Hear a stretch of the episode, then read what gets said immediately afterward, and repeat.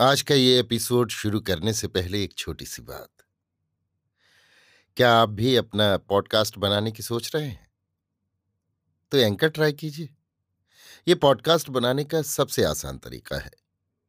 Number एक, ये free है। नंबर दो, इसमें कई सारे ऐसे टूल्स हैं जो आपको अपने फ़ोन और कंप्यूटर पर रिकॉर्ड और एडिट करने की फैसिलिटी देते हैं। नंबर तीन आप अपने पॉडकास्ट को डिस्ट्रीब्यूट भी कर सकते हैं, जिससे इसे स्पॉटिफाई और दूसरे प्लेटफॉर्म पर सुना जा सके। तो डाउनलोड कीजिए फ्री एंकर ऐप या विज़िट कीजिए एंकर डॉट एफ़ पर अपना पॉडकास्ट स्टार्ट करने के लिए। ये तो थी एक छोटी सी जानकारी, और अब शुरू करते हैं एपिसोड का सिलसिला। तो आज के एपिसोड में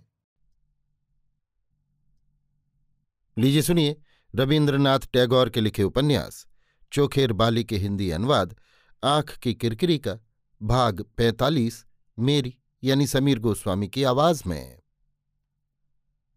बिहारी की खबर लेकर महेंद्र वापस आ रहा होगा, इस धारणा से घर में उसके लिए रसोई बनी थी।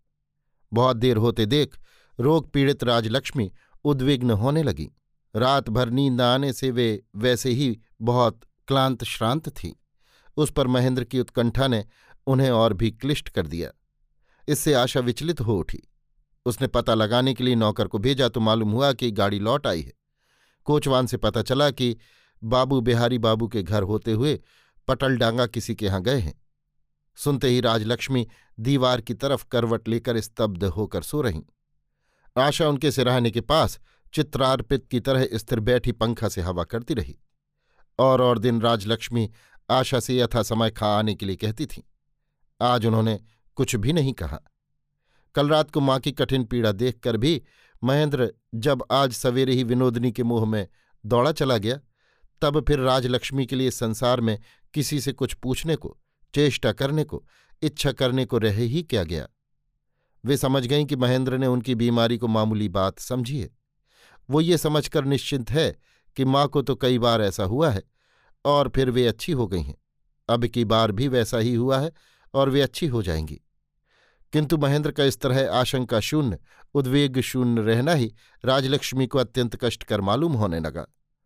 वे सोचने लगीं, महेंद्र इस प्रेमोन्मत्तता में किसी आशंका को, किसी कर्तव्य को अपने मन में स्थान ही नहीं देना चाहता। वो माँ के कष्ट को, माँ के रोग को इतनी हल्की बात समझता है। कहीं उसे माँ की रोग शैया के आसपास घिर न जाना पड़े। इस डर से वो ऐसा निर्लज होकर जरा सा अवकाश पाते ही विनोदनी के पास भाग गया। अपनी आरोग्यता के प्रति राजलक्ष्मी का जरा भी उत्साह न रहा। वे मारे अभिमान के यही चाहने लगीं कि उनका रोग कभी भी अच्छा न हो और महेंद्र जान जाए कि उसकी धारणा कितनी गलत है। करीब दो बजे आशा ने कहा, माँ, दवा पीने का समय हो गया। राजलक्ष्मी कुछ जवाब न देकर चुप रही। आशा जब दवा लाने के लिए उठने लगी तब उन्होंने कहा दवा की अब कोई ज़रूरत नहीं बहू, तुम जाओ। आशा सास का अभिमान समझ गई और उस अभिमान ने संक्रामक होकर उसके हृदय के आंदोलन को दूना कर दिया। आशा से रहा नहीं गया। उसने अपने रोने को काफ़ी दबाया, किंतु फिर भी वो घुमड़ घुमड़ कर रोने लगी। राजलक्ष्मी ने धीरे से आशा की तरफ़ करवट लेकर उसके हाथ पर अपना सकरुण, स्नेहपूर्ण हाथ फेरते हुए कहा, बहू, रानी बिटिया मेरी, तुम्हारी उम्र अभी कम है। सुख का मुँह देखने के लिए तुम्हारे हाथ में अब भी काफ़ी समय है। मेरे लिए अब तुम कोशिश जतन करना छोड़ दो बेटी। मैं बहुत दिन जी चुकी हूँ, अब जी कर क्या होगा? सुनते ही आशा का रोना एकाएक ऐसा उमड़ पड़ा कि उसे आंचल से अपना मुँह बंद कर लेना पड़ा। इस तरह रोगी के घर का वो दिन मंद गति से निरानंद बीत गया। हालाँकि अभिमान के बावजूद दोनों नारियों को भीतर ही भीतर ये आशा थी कि अब भी महेंद्र आ सकता है। जरा सा शब्द होते ही दोनों की दोनों चौंक उठती थी और इस बात को दोनों ही समझ रही थी। क्रमशः दिवसांत का आलोक स्पष्ट हो आया। कलकत्ते के अंतपुरों में जो गोधूली की आभा है, उसमें ना तो आलोक की प्रफुल्लता है और न अंधकार का आवरण ही। वो तो केवल विषाद को भारी और निराशा को अश्रुहीन कर डालती है। कार्य और आश्वासन का बल हरण कर लेती है। किंतु विश्राम और वैराग्य की शांति नहीं लाती। रोगी के घर की उस शुष्क और श्रीहीन संध्या में आशा चुपचाप उठकर एक बत्ती जलाकर ले आई। राजलक्ष्मी ने कहा, बहू, रोशनी मुझे अच्छी नहीं लगती। बत्ती तुम बाहर ही रख दो। आशा बत्ती उठाकर बाहर रखाई। अंधकार जब घना बनकर उस छोटे से कमरे में बाहर की अनंत रात्रि को ले आया, तब आशा ने सासू से मृदु स्वर में पूछा, माँ आदमी भेजकर उन्हें खबर पहुँचा दूँ। राजलक्ष्मी ने दृढ़ स्वर में कहा, नहीं बहू, तुझे मेरी सौगंध है, महेंद्र को खबर मत देना। सुनकर आशा स्तब्ध रह गई। उसमें रोने की भी शक्ति नहीं थी। बाहर से नौकर ने कहा, बाबू साहब ने एक चिट्ठी भेजी है। सुनकर क्षण भर में राजलक्ष्मी को ऐसा लगा कि महेंद्र की अकस्मात शायद तबीयत खराब हो गई है, इसी से खुद नहीं आ सका है, चिट्ठी भेज दी है। वे अनुतप्त और व्यस्त होकर बोली देखो तो बहु, महेंद्र ने क्या लिखा है? आशा ने बाहर बत्ती के पास जाकर कांपते हुए हाथ से चिट्ठी पढ़ी। महेंद्र ने लिखा है, कुछ दिन से यहाँ उसे अच्छा नहीं लग रहा है, इसलिए वो पश्चिम की तरफ़ घूमने जा रहा है। माँ की बीमारी के बारे में ज़्यादा कुछ चिंता करने की ज़रूरत नहीं, उन्हें नियमित रूप से देखते रहने के लिए उसने डॉक्टर नवीन से कह दिया है। रात को नींद ना आवे या सिर में दर्द हो तो कब क्या करना चाहिए, सो भी चिट्ठी में लिख दिया है। और साथ ही हल्के और पुष्टिकर पथ्य के दो डिब्बे भी भेज दिए हैं। चिट्ठी के अंत में फ़िलहाल गिरिडीह के पते से बराबर माँ की सेहत का समाचार भेजते रहने का भी अनुरोध किया है। चिट्ठी पढ़कर आशा स्तंभित रह गई। प्रबल धिक्कार उसके दुख को भी अतिक्रम कर गया। ये निष्ठुर संवाद वो माँ को कैसे सुनावे? आशा के इस विलंब से राजलक्ष्मी और भी ज़्यादा उद्विग्न हो उठी। वे बोली बहु महेंद्र ने क्या लिखा है? जल्दी बताओ मुझे। कहते कहते वे आग्रह के मारे बिस्तर पर उठ के बैठ गईं। आशा ने तब भीतर आकर धीरे धीरे पूरी चिट्ठी पढ़कर सुना दी। राजलक्ष्मी ने कहा, अपनी तबीयत के बारे में उसने क्या लिखा है? जरा उस जगह फिर से पढ़कर सुनाना। आशा फिर से पढ़कर सुनाने लगी। कुछ दिन से मुझे यहाँ अच्छा नहीं लग रहा, इसलिए मैं राजलक्ष्मी कहने लगी, रहने दो रहने दो, आगे पढ़ने की ज़रूरत नहीं। यहाँ अच्छा लगेगा कैसे? बूढ़ी माँ मरती भी तो नहीं। बीमार पड़ी पड़ी सिर्फ़ उसे जलाया ही करती। क्यों तुमने उसे बीमारी की खबर दी? घर में था, एक कोने में बैठा पढ़ता लिखता था अच्छा था, किसी से कुछ लेन देन नहीं था। बीच में माँ की बीमारी की बात छेड़कर उसका घर छुड़ाने से तुम्हें क्या सुख मिल गया? मैं यहाँ मरी पड़ी हूँ तो उससे किसी का क्या नुकसान है? इतने दुख में भी तुम्हारे दिमाग में जरा बुद्धि नहीं आई बहू। इतना कहकर वे खाट पर पड़ रही। इतने में बाहर जूतों की आवाज़ सुनाई दी। नौकर ने आकर खबर दी, डॉक्टर साहब आए हैं और साथ ही साथ डॉक्टर ने खांसते हुए कमरे में प्रवेश किया। आशा झटपट घूंघट काढ़कर खाट के पीछे की तरफ़ खड़ी हो गई। डॉक्टर ने राजलक्ष्मी से पूछा, आपको क्या तकलीफ़ है बताइए तो? राजलक्ष्मी क्रोध के स्वर में बोल उठी, तकलीफ़ क्या होगी? किसी को मरने भी न दोगे? तुम्हारी दवा लेने से ही क्या मैं अमर हो जाऊँगी? डॉक्टर ने सांत्वना के स्वर में कहा, अमर तो कोई भी किसी को नहीं कर सकता। पर कष्ट दूर करने की कोशिश तो। राजलक्ष्मी बोल उठी, कष्ट दूर करने का सबसे अच्छा इलाज था तब जब विधवाएँ चिता में जल मरती थी। अब तो सिर्फ़ बाँध के मारना रह गया है। जाओ डॉक्टर बाबू, तुम जाओ। मुझे अब और ज़्यादा परेशान न करो। मैं जरा अकेली रहना चाहती हूँ। डॉक्टर ने डरते हुए कहा, एक बार आपकी नाड़ी? राजलक्ष्मी अत्यंत विरक्ति के स्वर में कह उठी, मैं कहती हूँ, तुम जाओ। मेरी नाड़ी बहुत अच्छी है। ये नाड़ी जल्दी छूटने की नहीं।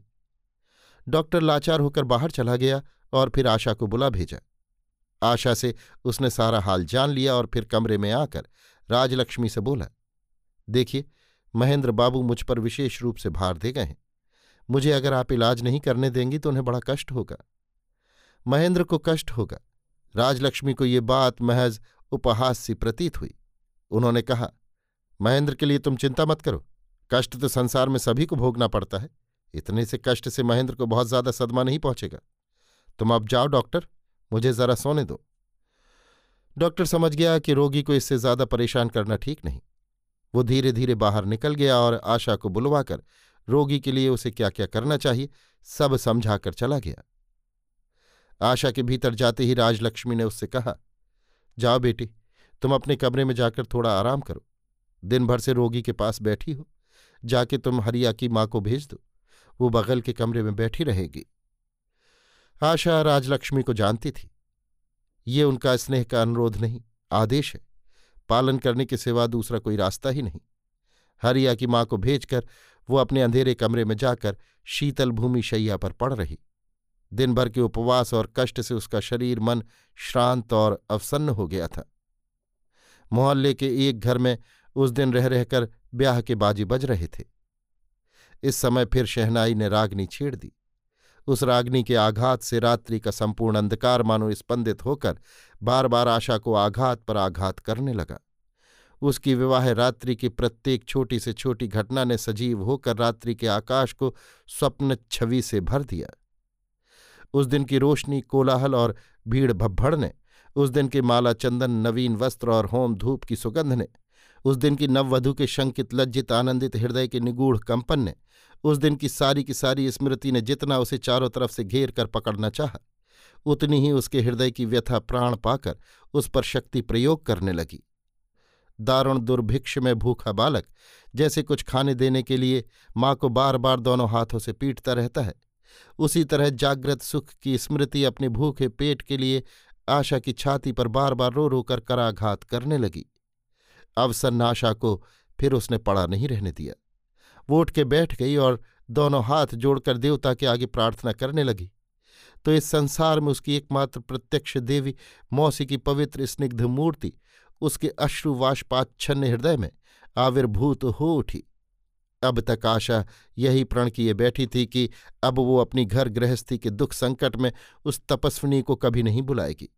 किंतु उसे अपनी मौसी के सिवा संसार में और कहीं भी कोई उपाय नहीं सुझाई दिया। आज उसके चारों तरफ़ जमे हुए निविड़ दुख में जरा भी कहीं कोई रंध्र मात्र नहीं था। इसलिए आज वो अपने कमरे में बत्ती जलाकर, अपनी पालथी पर कॉपी कागज़ रखकर बार बार आँसू पहुँचती हुई मौसी को चिट्ठी लिखने बैठ गई। उसने लिखा श्री चरण कमलेशु, मौसी, आज तुम्हारी सिवा मेरा और कोई नहीं है।